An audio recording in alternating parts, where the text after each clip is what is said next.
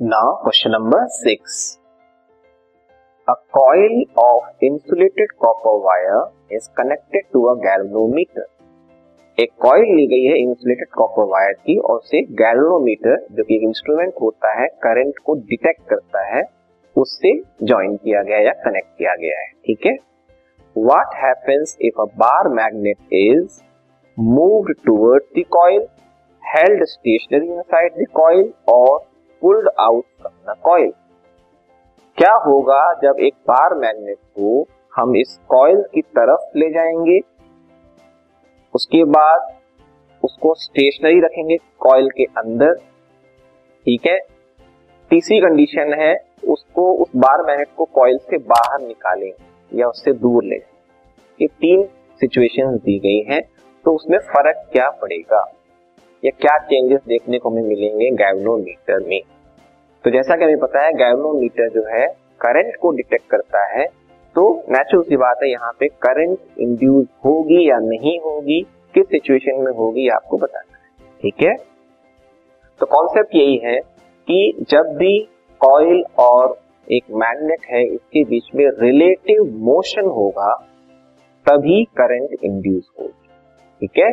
Relative motion का मतलब है इधर the coil should be move towards the magnet और magnet should be move towards the coil या फिर दोनों एक दूसरे की तरफ़ बढ़े या दोनों एक दूसरे से सेपरेट हो। मतलब मोशन होना ज़रूरी है, तभी करंट इंड्यूस होती है। ठीक है?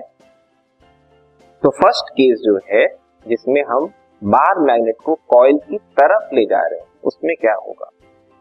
When the bar magnet is move towards the coil the galvanometer gives a deflection which indicates that current is induced in the coil.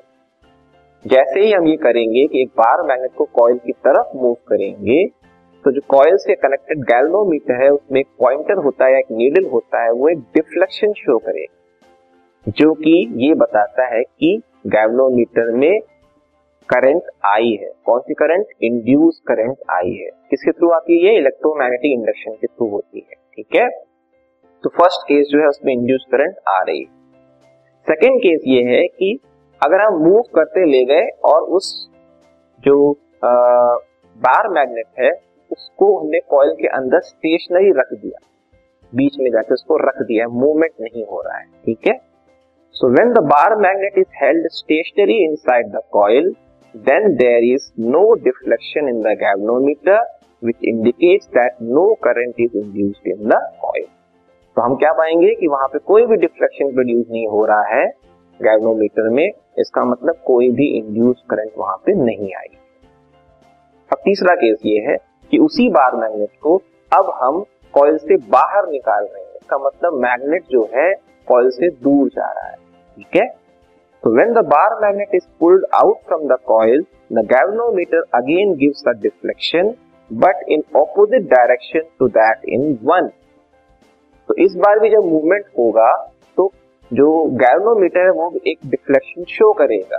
लेकिन जो फ़र्स्ट केस में डिफ्लेक्शन हुआ था, मान लीजिए राइट साइड में तो इस बार ऑपोजिट होगा मतलब लेफ़्ट साइड में। जस्ट ऑपोजिट तो डिफ्लेक्शन हो रहा है, इसका मतलब करंट इंड्यूस हो रही है। लेकिन ऑपोजिट डायरेक्शन में हो रहा है इसका मतलब करंट की डायरेक्शन भी ऑपोजिट है which indicates that the current is induced in the coil but in opposite direction to that induced in first part this podcast is brought you by Hubhopper and Shiksha Abhiyan अगर आपको ये podcast पसंद आया तो please like share और subscribe करें और video classes के लिए शिक्षा अभियान के यूट्यूब चैनल पर जाएँ।